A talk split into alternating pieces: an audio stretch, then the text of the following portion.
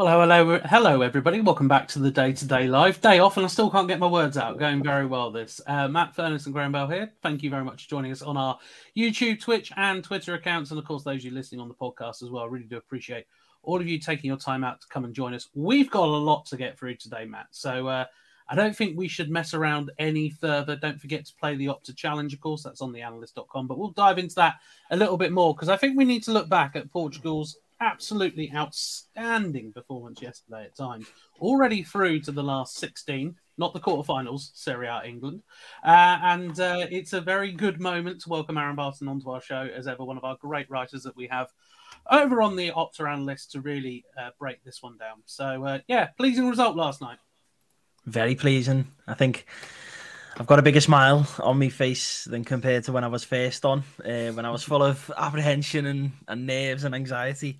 Yeah, it was it was just a. I thought it was a professional performance. They had to sort of ride the luck at times, and and get a little bit of luck at the other end of the pitch as well. And and as you say, Portugal have qualified for the round of sixteen. The first time they've won the opening two games of, a group stage in the World Cup since 2006, which is um, which is something in itself after couple of disappointments in the last few tournaments. So yeah, full of positivity, full of optimism.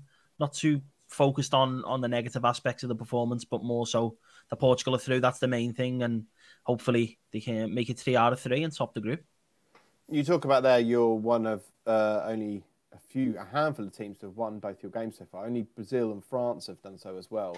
In the last two World Cups, we, we saw seven teams in both tournaments win the first two games how much do you think that's down to the overall quality of teams in this tournament actually being better, the bar's been raised, or do you think it's down to like timing during the season as well, or do you think it's just a, a weird quirk on that one?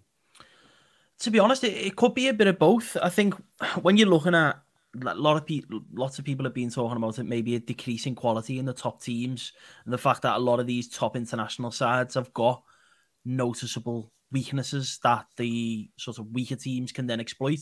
But then I think you've also got to give credit to to the, the shocks that have happened in the tournament. The fact that these lower ranked nations are able to go out and pull off these shocks, which then uh, you know causes these teams to not be able mm. to go on and win two and three games in the group. Um, yeah, you talk about that one. Mauricio Pochettino on BBC, I think it was yesterday or the day before, before one of the games, was talking about preparation ahead of the tournament so normally you'd have four or five weeks with your team.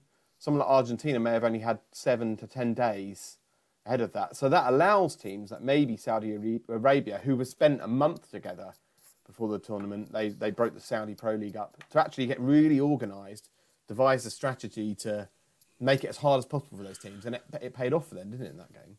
Yeah, I mean, the, it, the longer you're together as a group, obviously there's the stuff that you're working on on the training pitch, but then it's also just being together as a group, video analysis, studying, studying teams, studying weaknesses. Uh, you you aren't just coming off the back of getting your head filled by your club with opposition mm. analysis and stuff for the what's going on in your domestic league. You then go into the World Cup, and as you say, seven eight days later, in Portugal played a match against Nigeria, and four or five days later, we're in the World Cup. So you do feel like you've got less time to prepare. I mean, whether they've being handed out sort of assignments while they've been on club duty to get up to speed. I'm not too sure. I'm not in the know on that, but I definitely think it is it is a bit of a a difference this World Cup being at the time that it's on that it's a lack of preparation, and then as you say, the teams that are able to maybe prepare for a little bit longer, I've I've reaped the benefits. Back back to Portugal. Uh, and last night's match winner. We last time we talked uh, before the tournament, we talked about Bruno Fernandes and how his actually his build up this year so far for Portugal, he's been quite a strong player for them. Added two more goals last night. Uh, one if you're Cristiano Cristiano Ronaldo, but yeah, two if you're everyone else. Um, that's seven goals in 11 appearances this year for uh, Bruno Fernandes. His, be- his previous best year was four in a calendar year. Uh, the next highest scorer for Portugal this year is Ronaldo on three. So Fernandes, his impact in that team uh, has been pretty impressive this year, isn't it? And and do you think that he is that the match winner in that side now? Yeah, I think he's he's definitely established himself as as that. I think when when we last spoke, spoke about perhaps how he was perceived back in Portugal as well. Uh, whenever he sort of pulled on a Portugal shirt, he never seemed to be able to find the, that sort of high gear that he that he was at at Sporting, and then obviously at Man United. And you know, there was times where he was in and out the side. He wasn't starting in big games, and perhaps perhaps at times too much of a risk taker for Fernando Santos. And then also the fact that it felt like he, he was trying too hard when he was on the pitch. It was all a bit hero ball at the time. I, at mm. times, it was all a bit like I need to prove myself. I, now, well, recently since before the playoff, I mean, because he was he was instrumental in getting Portugal to the World Cup in that game against North Macedonia, scored both goals. Uh, and then the games sort of since the game against Nigeria again uh, scored uh, scored twice, I think. Um, he's just been getting a lot more sort of involved and a lot more. He looks a lot more at home in the team. It doesn't look like he's overawed at all. It's it's sort of like he's comfortable with becoming this sort of talisman. And obviously, the elephant in the room is always going to be you've got Ronaldo on the pitch, and the conversation between sort of them two when they were at Man United together. Obviously, Ronaldo's now left. In terms of oh, Fernandes's performances have dipped since Ronaldo's arrived there, sort of statistically that has been a big one, I think, for him to overcome. But he, he definitely looks a lot more at home. He was trying to make things happen last night for, for Portugal. He was driving them up the pitch. Some of his long passing in the World Cup so far, both in the game against Ghana and last night, has been superb in terms of switching switching the play up, switching the flanks, um, playing those diagonals in over the top for, for the likes of Joao Felix and Ronaldo to run onto. It really gives Portugal another dimension uh, with his passing range, and then obviously he was he was on hand to uh, to convert the, the late penalty as well, and and sew up the victory. A penalty that never was. Um, it was the obviously the worry that a lot of people have for this Portuguese side is that it's centered so much around Cristiano Ronaldo and his personal quest for more World Cup goals. I mean, he's on eight now, one behind Eusebio uh, for all-time top scorers in World Cup history for Portugal. He didn't get that goal last night, and it doesn't look like he's going to get it. Seeing from Adidas have released data today saying that there was no touch on the ball. Uh, it's like cricket, the Snicko sort of thing, isn't yeah. it? it was, uh, yeah, it was. I think the worry from externally, uh, from people that aren't in Portugal or Portuguese fans, is that there's too much centered around Ronaldo, and actually that can hold back this Portuguese side. It's it's a stronger side with better players overall than that Euro 2016 team that won the tournament. Um, so it shouldn't really be like that anymore, should it? It's not all about Ronaldo. He he isn't okay. I'm not going to say he's not the best player in that team because on paper it's hard to argue historically that he isn't. But there are world superstars in that side now, a lot more of them than used to be. Yeah, and to be honest, I think a lot of the the outside noise is has sort of made the team a lot more like not as harmonious as it, as it actually is because all the noise that comes out of the Portugal camp is that they're very together. They're a very together group. They're playing as a collective. You know, they have there's good banter amongst sort of the players, um, and it, it, doesn't seem to really be that problem. Every player that came out and spoke in the media has obviously spoken about Ronaldo, but that they are also you know a collective a collective unit, and we've saw so far in the in this World Cup that Ronaldo's coming off coming off the pitch as well. He's not playing the full well 100 minutes in, in some World Cup games. He, he's I think last night he came off around the 80 minute mark, uh, so obviously missed and then the penalty in the other time and stuff. And he's just on the bench and he's he's he's happy to cheer the side on. And obviously he's a player that wants to be on the pitch, but I think Fernando Santos knows that he can't stay on the pitch for the the entirety of the game, or knows that when it's time, Ronaldo will be happy to come off the pitch. And eh, you know, it, I do think it's something that the the international media and like the English media as sort of they make it seem a lot worse than what it actually is. And obviously, Portugal do play it's to an Ronaldo. Easy story, isn't it? It, it is. Story. It is, and it's a player who's who, who, who made his name in England. It's a player who, who has got ties to England, obviously, um, throughout his career.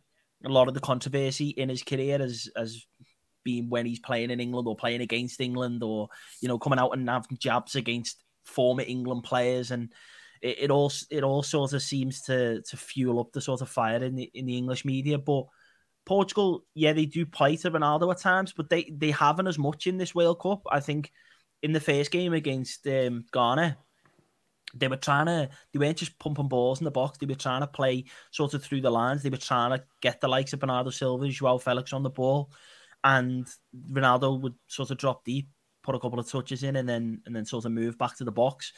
And it might not you know they might not have really performed excellently so far at the tournament but it it, it doesn't it doesn't strike me as a team that is putting all of its energy into Ronaldo despite what people had I'd want you to th- want you to think. I mean, last night it certainly it certainly wasn't. It was more attempts at trying to sort of interplay.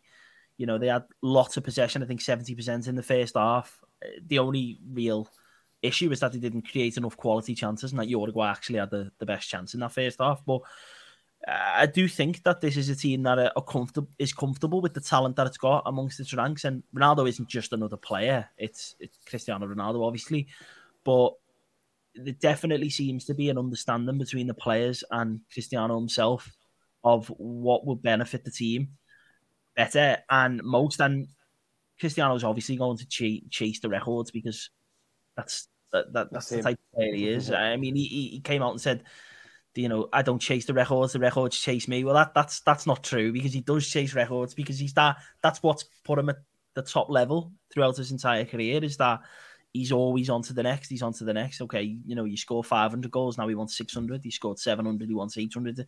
Sort of that's the player he, he, he is. But as long the as problem he's got is that every time he hits a new landmark, Pele just adds on five more goals from a Brazilian Sunday League team. Uh, In his back garden. Never beat that. Yeah.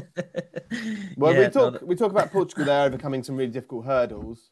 Uruguay and Ghana, two teams that are strong, um, and you you overcame those albeit a little bit luckier in the first game after what happened in injury time. We're adding another guest in here, Areku, our uh, Ghanaian superstar, super fan. How happy are you after yesterday? It was it was incredible. I, I can't describe the last ten minutes. It was. I don't want to experience that again. That's the best thing I can say. it was, it was yeah, a it real was... happy moment, you know, like uh, everyone, people could barely watch. It was it was a must win game, really, wasn't it? Ahead of that final group game against Uruguay, which we'll come on to later. You can see there the momentum graphic yeah. we've got. Injury time completely dominant uh, by Korea. But actually, throughout the game, there wasn't a massive swing of momentum for Ghana, apart from that period where they got the two goals in the first half. A lot of it was really fast counter attacking football that was quite impressive on the eye, actually. South Korea did bombard you with crosses a lot. They had uh, 15 successive, uh, successful crosses in that match, which is actually a World Cup record since 1966. 35. It was a, a David Moyes style performance when he was at Man United. Uh, for flying those crosses in. It was a plan that worked for two of their goals, um, but other than that, Ghana dealt pretty well with that, didn't they, at the back? Yeah, I would say it's a bit it's a bit surprising because it, wasn't strange to see them trying to attack us using their, their width. You know, during the press conference, uh, one of the midfielders did say that if, if Ghana had a weakness, it would be through our laterals. And that's what they're going to try and do during the game. And so after I saw the lineup and I realized that, you know, Otto Addo had made changes to his fullbacks, brought in Tariq Lamptey to replace Alidu Seidu and then Gideon Mensah for Baba Rahman, the assumption was that he knew what was coming and probably thought these guys would be more aggressive in terms of trying to close down these spaces and stop the crosses. But all he didn't know was the 2v1s that were coming and, you know, those midfield runs into wide areas that really troubled Ghana. And unfortunately, we couldn't deal with a couple of them, which I thought that it just highlights a problem that we have in the team. We may not have been punished, you know, yesterday, but heading into the game against Uruguay, that's maybe one thing that we have to probably think about. If you look at the game against Portugal, we conceded two goals in a space of like five minutes. And then against Korea, within the space of three minutes, we conceded two very, very mm. similar. And so it highlights, you know, I think it's sometimes lack of leadership, lack of concentration.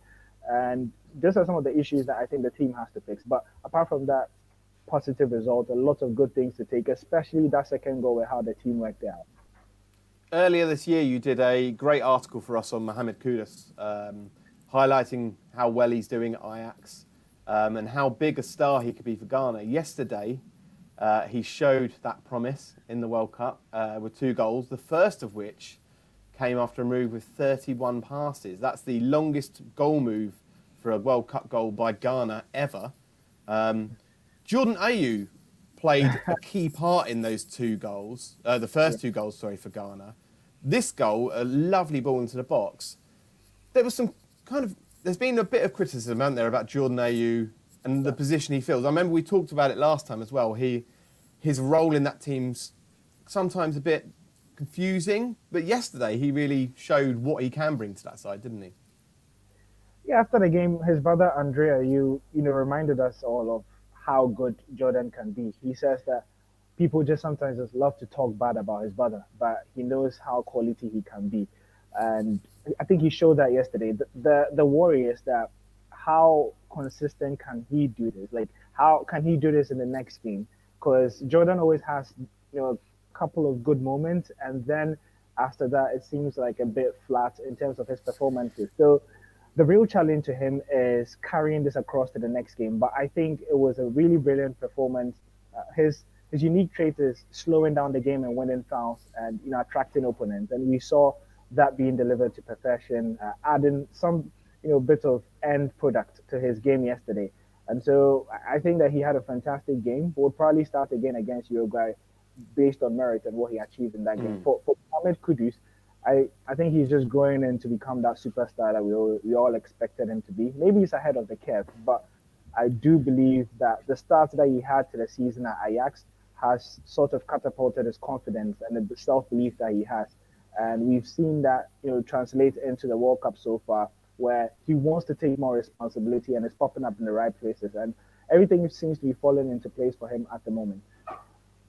So with with Ghana obviously having this final group game against Uruguay, and having the youngest squad at the World Cup, we talked about the the need for experienced heads in that team to be able to keep Ghana focused on that match. It could descend into a bit of chaos. Uruguay have obviously the king of chaos, Darwin Nunez up top.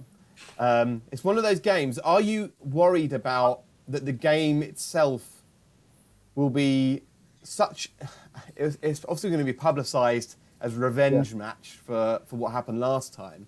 Do you worry that can get inside the heads of some of the Ghanaian players and almost the importance of the match might be too much for them?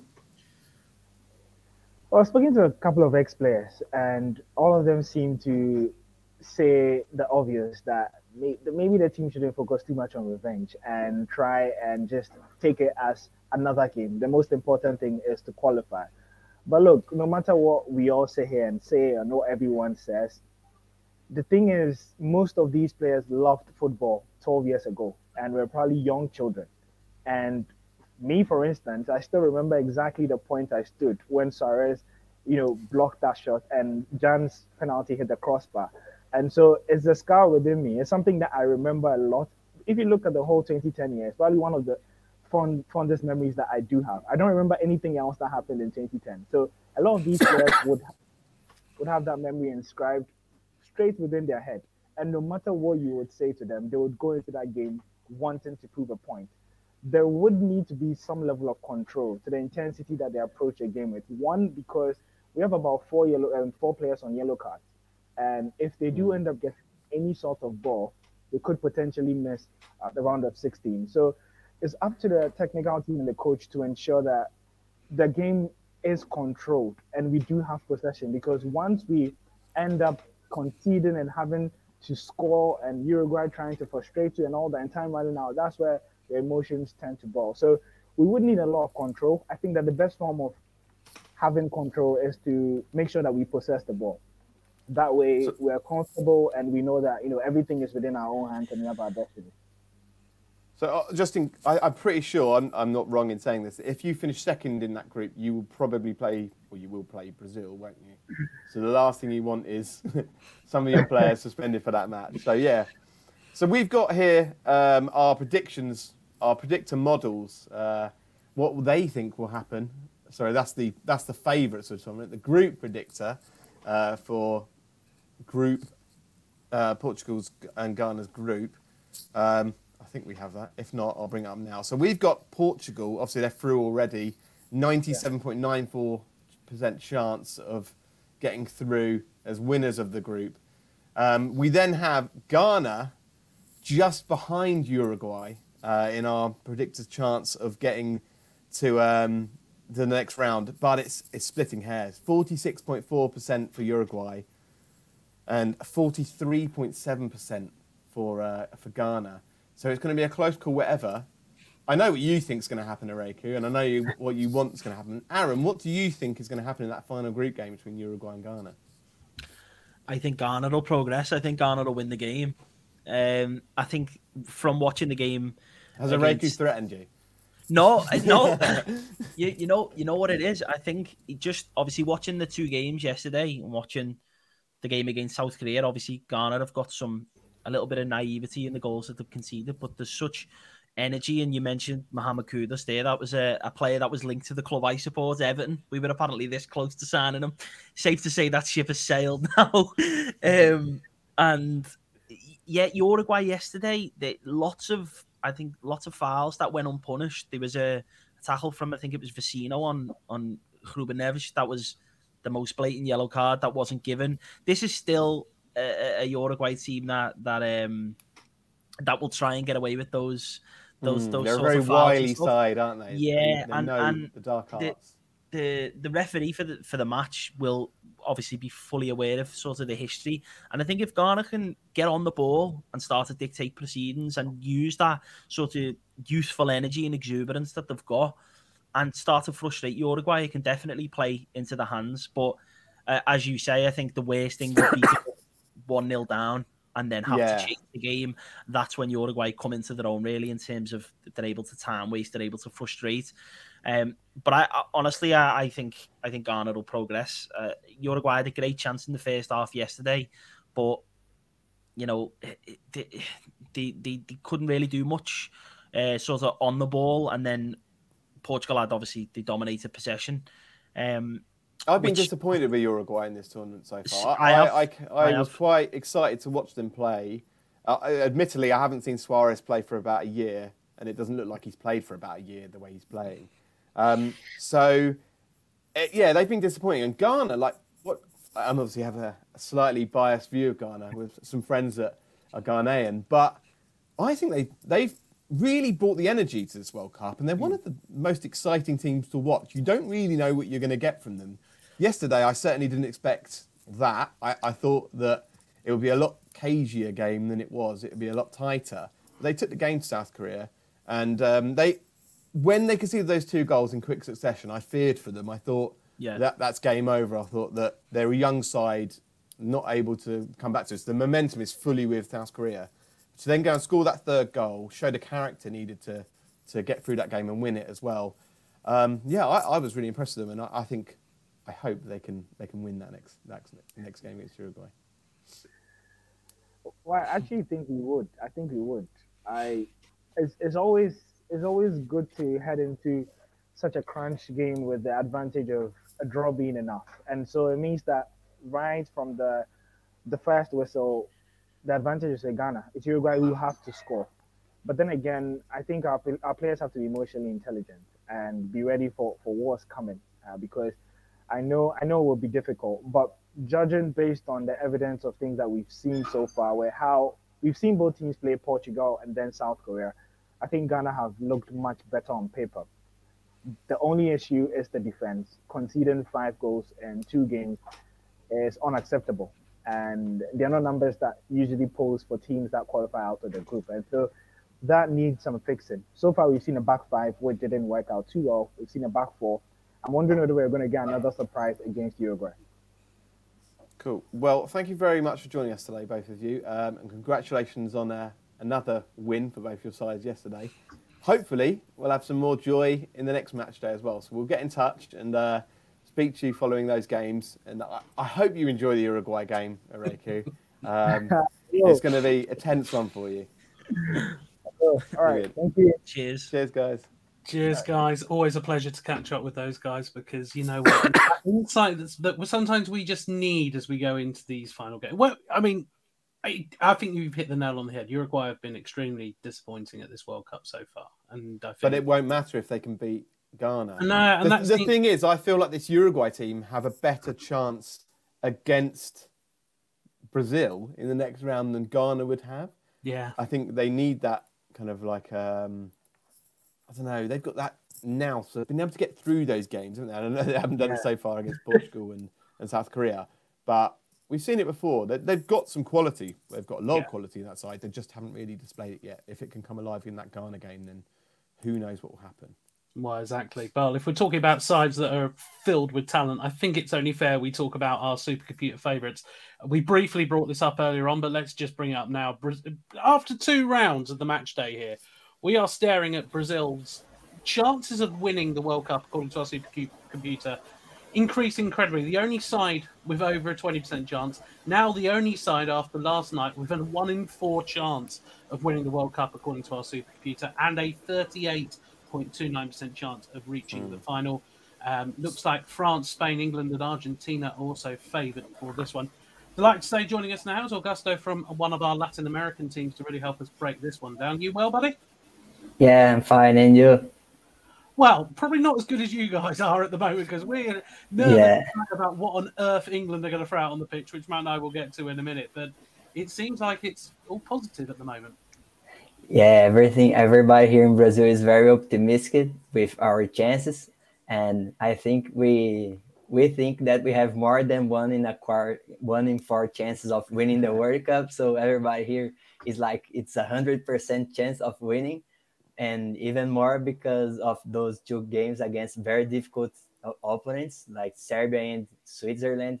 They were not easy, and Brazil managed to go through them without having faced a single shot on target. So everybody is very with hopes very high here in Brazil. Yeah, you, you talk about those two first two games.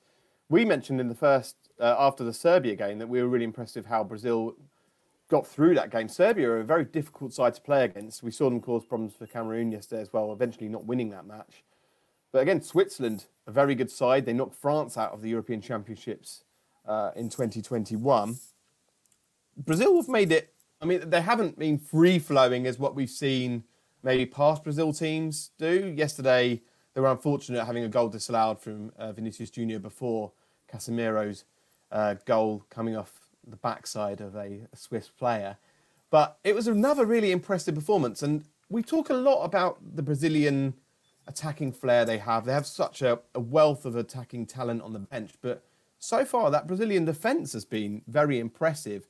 Uh, we've almost forgot that Alisson is playing in these matches at times. Yeah, yeah, that's uh, is the impression here in Brazil also that the defense is very well built, and even more with Casemiro in the midfield, he's playing very well. And yeah, the fear here was that since the elimination against Belgium in 2018, Brazil played 50 games before the World Cup, and just one of those was against a European side. It was a 3 1 uh, win against the Czech Republic. but everybody, we didn't have the, the benchmark of how Brazil would play against a European side. And then against Serbia, no shots on target faced by Brazil. And then against Switzerland, again, no shots faced.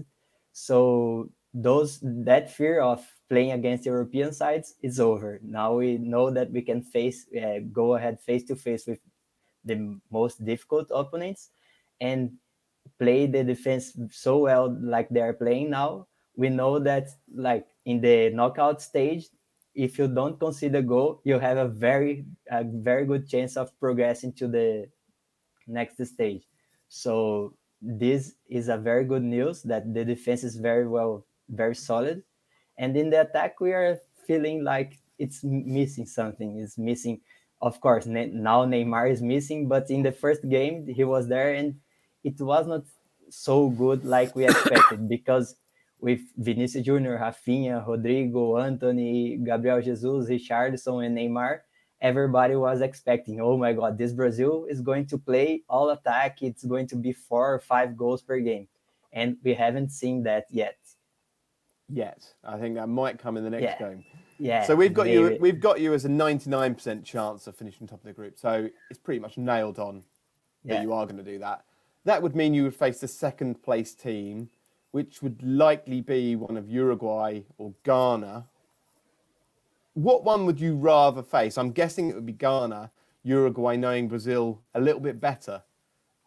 Yeah, Uruguay knows Brazil a little bit better, but in the last few games that Brazil played against Uruguay, Brazil didn't face too many difficulties. Like it, in the last game, if I remember well, it I think it was four one for Brazil, so it was not a game that Brazil had any problem to win. Of course, World Cup is different from playing a World Cup qualifier, a Copa America, anything like that. But I don't know if between Ghana and Uruguay, Brazil has already played Ghana in the round of 16 in 2006 with Ronaldo scoring his last goal in World Cups. So it would be a good remembering. But I don't know. The the fear here was facing Portugal. So Portugal, yeah. of course, yesterday uh, when Uruguay was playing Portugal, if Uruguay had scored the opener, we would probably face Portugal in the round of 16, and that was the biggest fear. But now between Ghana and Uruguay, of course, the history be- between Brazil Uruguay World Cup is not so good for Brazilians, but we've also won against them sometimes. But I don't know, there's no preference around here. We talked earlier about the absence of Neymar in the last match, obviously being injured in the first game. There's thoughts that maybe his injury is a little bit worse than some are letting on and that he might not actually play again in this tournament. In qualification, he was your top goal scorer of eight goals, but that Brazil side scored 40 goals. So there's 32 goals there coming from avenues other than Neymar. So is Neymar's importance in this Brazil side maybe overstated a little bit? Um, maybe down yeah. to his market, marketable uh, sort of persona, and that actually people want to see him play. He's, he's quite fun to watch, but actually, without him, you're just as strong. Yeah, what we saw in the last four years before Qatar is that Brazil learned how to play without Neymar. So between Neymar debut with the national team and 2018 the elimination against Belgium, there was a Neymar dependency of the team. So eh, the critics were always saying Neymar, Brazil depends too much on Neymar. And now in the last four years, we saw that he didn't play 40% of games. In of those 50 games, he didn't pl- play 40%. So Brazil played a lot without him. We have on doing that. And when we see his numbers, of course, he's the most important player Brazil has because he scored 18 goals and assisted 20 goals, like 14 more than other players have assisted. But when you see his goals, uh, 12 of those have been have come from penalty. So he's more like a playmaker than the the the guy that defines the the play. For that, we have Richarlison now that's playing very well in Brazil. So he's playing. He Richarlison plays better in Brazil than he plays in the, his clubs. And Neymar, of course, Brazil is going to miss him because he's the best player we have. But now we feel that we have alternatives. So in 2014, we have everybody remembers what happened when Neymar got injured, and I don't like to talk about that, but when Neymar got injured, it was was like a national time of mourning, and everybody was like, "Oh my God, now everything is down." No, and that was the but, issue, wasn't it? There was too much focus on the fact that he wasn't. Yeah, yeah, yeah. That's what too much focus, and nobody. We didn't have a player that we could rely on to be like a substitute, or not to, or to take the lead of the team. Like now, we have Vinicius Junior playing very well, Richarlison Casemiro is more on defense, but he's playing very well. We have the defenders that are very experienced in playing World Cups. So the team is more strong. Is not better without Neymar, but it's better than it was before without Neymar. And we saw that the when Neymar got injured, the talks in Brazil were, were like, remember 1962 when Pelé got injured and Garrincha was the best player of the tournament. So of course, Pelé is Neymar is not Pelé, and Vinicius Junior is not Garrincha. But we are expecting somebody somebody to take the lead and be the guy from Brazil in this six possible six World Cup. Time time for someone to step up. As, as a Watford fan, it's it's mad for me four years ago, I never would have thought a Watford striker would be leading the attack for Brazil in a World Cup. Might happen again in four years with João Pedro at, at Watford uh, causing Yeah. waves as well. So we'll see. But um, yeah, Brazil have been fantastic so far. We look forward to, to seeing how far they can progress in this tournament, and we look forward to chatting to you again. Hopefully, uh, with Brazil Brazil's progression, we can we can chat again. Thank you very much for Yeah. joining us today, Augusto. You're welcome. Thank you. Cheers, Brilliant. Augusto. Thanks very much. I mean, the obligatory Watford mention on the podcast. Wor- I had to it- worth worth saying here though. I wanted to just make sure Augusto had heard of Hal Pedro. well, I completely there on that one. But, I mean, we've Maybe also people got, in Brazil don't care about him. but we've also got to think the, the the big news of yesterday: Reading versus Watford FA Cup third round. tie. Yeah, that is This- the one that everyone will be watching. I've, the the El Fernicico, I think they're calling it. from what I Yes. Right then, uh, I think it's only fair that we're going to spend a little five minutes now just chatting about England versus Wales tonight. Obviously, Mm. contrasting fortunes from England after the first game. That six-two victory over Iran, I think, built expectations up very highly, and the nil-nil draw against the United States uh, sort of crushed them a little bit. But it, one thing that I found really interesting, you shared this out on the uh, Opta Analyst Twitter account earlier on, was the playing styles of teams so far at this year's World Cup tournament. And I think this, Mm. it, I the minute I saw this, I found this interesting because you can obviously see England for those of you watching on YouTube, Twitch, and Twitter. You can see England further along to the right hand side, which means that they have more of a slow and intricate style of play in that bottom right. And immediately I turned around to you and I said, well, hang on here. Is there is there anything like that in terms of Premier League teams? Is there anything like is this what England playing completely out of the ordinary for them, and they're sort of having to learn something new? And you said, well, it's kind of a bit Man City-ish. Well, Man City are far, yeah, they're uh, in that bottom right corner for the Premier League by quite some distance. Um, and it makes you laugh that England play like that, but arguably our most creative player who plays for Manchester City, uh, Phil Foden, isn't getting a look in. So, yeah, it'll be good to see him tonight. But uh, yeah, I mean, Spanish tiki taka, what, what's English? Tippy tappy? Someone put. I tell you what, suggestion. I think that's probably. if you've got suggestions, tweet them at Opta Analyst. We're all across our mentions at the moment. It's well worth the best one. You never know. We might we might adopt it as our phrase. You might be the new bounce back ability of 2022. Who knows on that front? So you reckon Foden plays tonight? I don't reckon he plays. No, I'd like to see him play, um, but I, I don't. Like we're not through. It's not like this is very similar. I say we England. Sorry. um, it's very similar to the last Euros. We we played well and beat mm-hmm. Croatia one 0 in the opening game. Okay, it wasn't similar to the Iran game in that we were free flowing and scored so many goals. The second game was then a disappointment because we drew nil nil with Scotland at Wembley. Scotland actually played better than us that day and could have arguably deserved to win, similar to the mm-hmm. US game. We then won our third group stage game against the Czech Republic 1 0. Slightly different in that we'd already qualified before that, that game because three the top three pretty much went through in all the groups. I mean, for us not to qualify tonight would be a monumental disaster on the scale of probably the worst we've ever seen by England. Don't we have to lose by four goals to Wales? yes. Yeah. It's, it's quite Which- it's quite a shift. let's be realistic, probably isn't going to happen. I, I wouldn't put it past Wales beating us tonight. Uh, They'll be fired up for this one. I don't think it's a good Welsh side. I think it's in a transitional phase where they're, they're still. It almost feels like they owe Bale and Ramsey World Cup appearances because of what they've done over time. Don't really disagree with that. But they've Well, got some really good young talent coming through. Yeah. Um, Like Brennan Bale's got- Johnson should be paying a lot more in this World Yeah. Cup, for example. And Bale at Um, the moment, very much. I, I love the description of him as kind of a special teams player, and we're seeing that with just how fewer touches of the ball he's getting for that Welsh side at the moment. He really is out there. The trouble is, it, it's Gareth Bale. He he- he will get these magical And he can still do something. Yeah, that's Yeah. the thing. You're always in the back of your mind. You'll think, oh, he can pop in a free kick from 35 yards or just smack one in the top corner from Yeah. open play. That will happen tonight, obviously. um, yeah, I, I think England. I know I said that. I thought they beat USA Yeah, comfortably let's 3 talk 0, I think I said. But I, I still think they can win comfortably tonight. I think they've got something to prove. And actually, that nil nil against the USA will help them. It resets expectations a little bit. We all got a bit carried away after the Iran game because it was so impressive. It was we weren't used to seeing that kind of free flowing attacking football Yeah.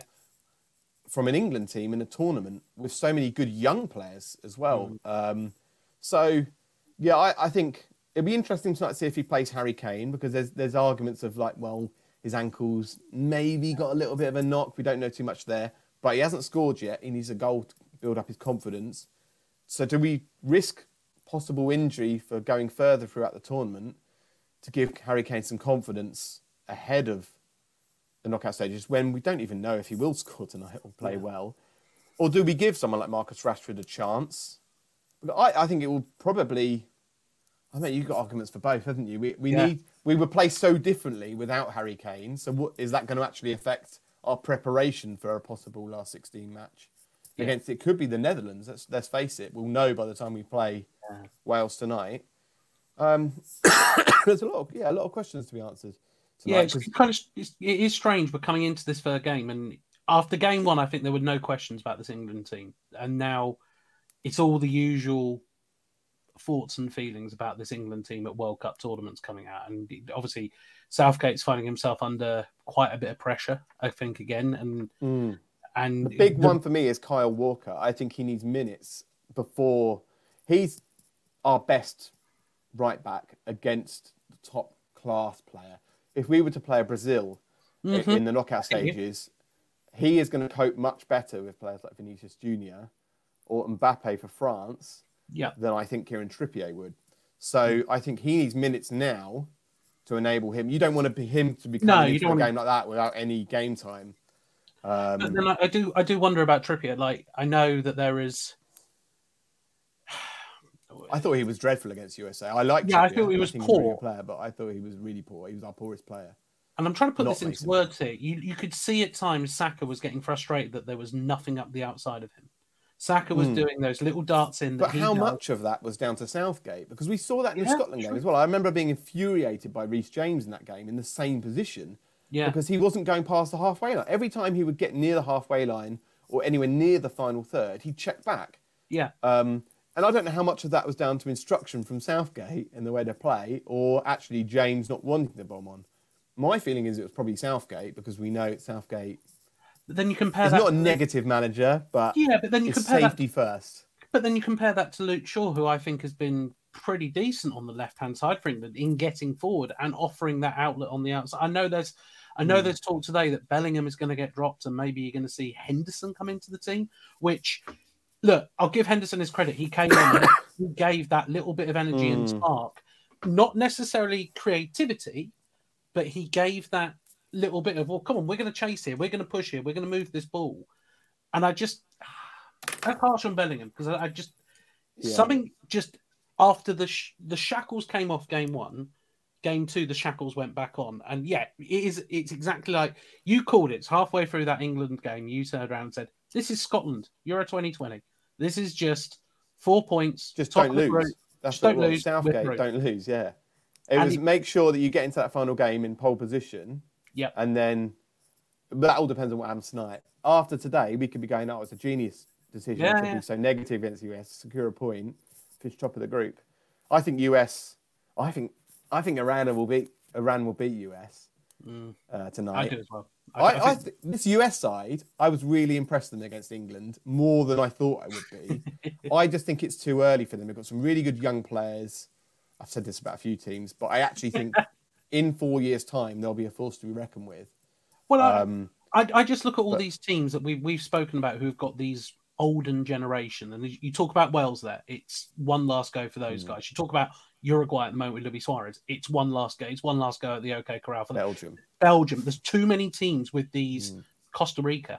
There's too many teams with these older boys on the team who this is one last go. And it kind of where does that leave them in four years' time? Compare that to the USA. They've got four years of Mm. building.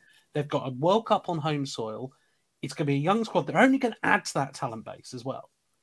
It could be fascinating where they're at compared to the likes of your Waleses, compared to your likes of, I'm not saying Uruguay because they have talent coming through anyway, but you might see a little bit of switch up in those teams who are joining the likes of the United States in the, uh, Yeah. World Cup. So I, I think England will win the group. I think they'll go through, and I think Iran will finish behind them. Yeah, I think, I think um, Netherlands will win the group, but I'm not very scared of them as, as a team. I don't really mind who we play out of Senegal and Ecuador. No. I think both will be difficult opponents. I, I think I'd rather play Senegal yes. Ecuador, uh, they, they played really well against Netherlands. I think those wing backs in their team offer a lot of threat to any team. Yeah. Um, and I'd be more nervous, I think, playing against them than Senegal. Senegal look like they're they're missing Sadio Mane a lot in Yeah. that attack. There's a hole in that team. Yeah. Yeah, there is a hole in that team. They are- they have many great players and, and are also a threat, but not as big a threat No. as Ecuador, in my opinion. No, I agree with you there. I mean, after all, in my Optimillion prediction, I had Qatar going through. So what do I know? I had England Uh, going out. so both of us winning million. Uh, uh, though that's all about the Opta Challenge, uh, the million. Sorry, there is the Opta Challenge for. Oh my word, get your words out. It's been one day off. The Opta Challenge over on the analyst.com. We are going to run through the three questions that we have posed for the England game today against Wales. So let's see how this one rolls out. Question one, as ever for every game at the tournament, how will England versus Wales end? Not in a bloodbath in Tenerife, Hmm. Um, no chairs wrapped around heads. Um, I, I think England will win 2 0 tonight. I'm just going 1 0. I, I just feel like this is going to be too nervy, too frightening. Um, I don't think Kane scores. I think it's someone else in the team. You, you know, it's going to be someone like a Foden scoring or something like that, just to really be like, hello, If he gets I'm just going to add to the narrative of this. don't mind it. Uh, we Hmm. mentioned earlier on about Gareth Bale and uh, how he had little impact in Wales' last game against Iran. So, how many touches will Gareth Bale have in this game? The top of our slider for this one, I did check this one out 50 plus maximum, which feels optimistic, but anyway. Yeah, well, he's had under 40 in both his games so far. I think they'll have even less of the ball tonight. I, I, I reckon 32 tonight for Gareth Bale. That is obviously, there's no evidence or, or basis to that. It's just a number I've plucked from the sky. which is all how the best works on the Hmm. Opta Challenge. Uh, I do, I can see if this game slips away from Wales, he'll get subbed off with 20 minutes to go, and it will be a 10 20 minutes. Say it's 3 0 or something like that, and it will be a thanks, Gareth. There's your moment. That and then Ramsey will follow about five minutes later. Well done, lads. Yeah. Good effort. Well done. I can just see that. So I'm curtailing myself. I reckon. I reckon 28 today. I reckon it's a. It's quite a low amount of touches for Bale. He will be starved, and he's not played three games in how many ever days for quite a while. So, uh, and finally, will England accumulate more or less than 1.5 overall expected goals in this game? Yes. I think they'll have a penalty. So uh, yeah, I, I think that will help. But I think they'll, I think they'll put on a, a decent performance tonight. I think that the, the players will be fired up for this one. Obviously, being against Wales, I don't think they'll come in underestimating Wales. No. like maybe previous editions of this England team may have done. Um, and I, I think that yeah, they'll be looking to put on a, a, a good performance tonight. So I think they'll do it. I hope they do. Um, I'm going no. I think this is. I still think this is cagey. I just, I just don't think Wales are going to set up to try and leave Gareth Bale with one moment to make it a one 0 or a one one game. That's what I see. Um, maybe it'll open up as it moves on, but who knows? Right then, that's all for you over on theanalyst.com where you can take on the Opta Challenge as well as read all our reviews and previews for each and every game at the World Cup and loads of other great content on top of that, including our interactive metrics and stats hubs that are well worth uh, going into. For those you don't know, congratulations, Pete McKee, for the man who builds all this wonderful stuff for us. Worth mentioning that him and his partner have just had their second child, um, uh, but it's really nice for him to, you know, time his paternity leave for the middle of a World Cup. That's proper. He knew what he was doing. He knew what he was doing. Good man, but congratulations, Pete, and the family as well. Right then, from all us here, thanks very much for watching, whether you've been on Twitch, YouTube, or Twitter, or of course, if you have been listening to the podcast, really appreciate you joining us for this mammoth episode. Uh, we'll be Yeah. back same time again tomorrow, hopefully either 12 or 1 GMT, depending on when we can get guests, as we will be for the rest of the week as we begin to roll on to the final stage of group stage matches, and of course, those all important knockout games as well. But for now, on behalf of Matt and I and all our brilliant guests today, thanks very much for listening and watching, and we'll see you soon. Bye bye.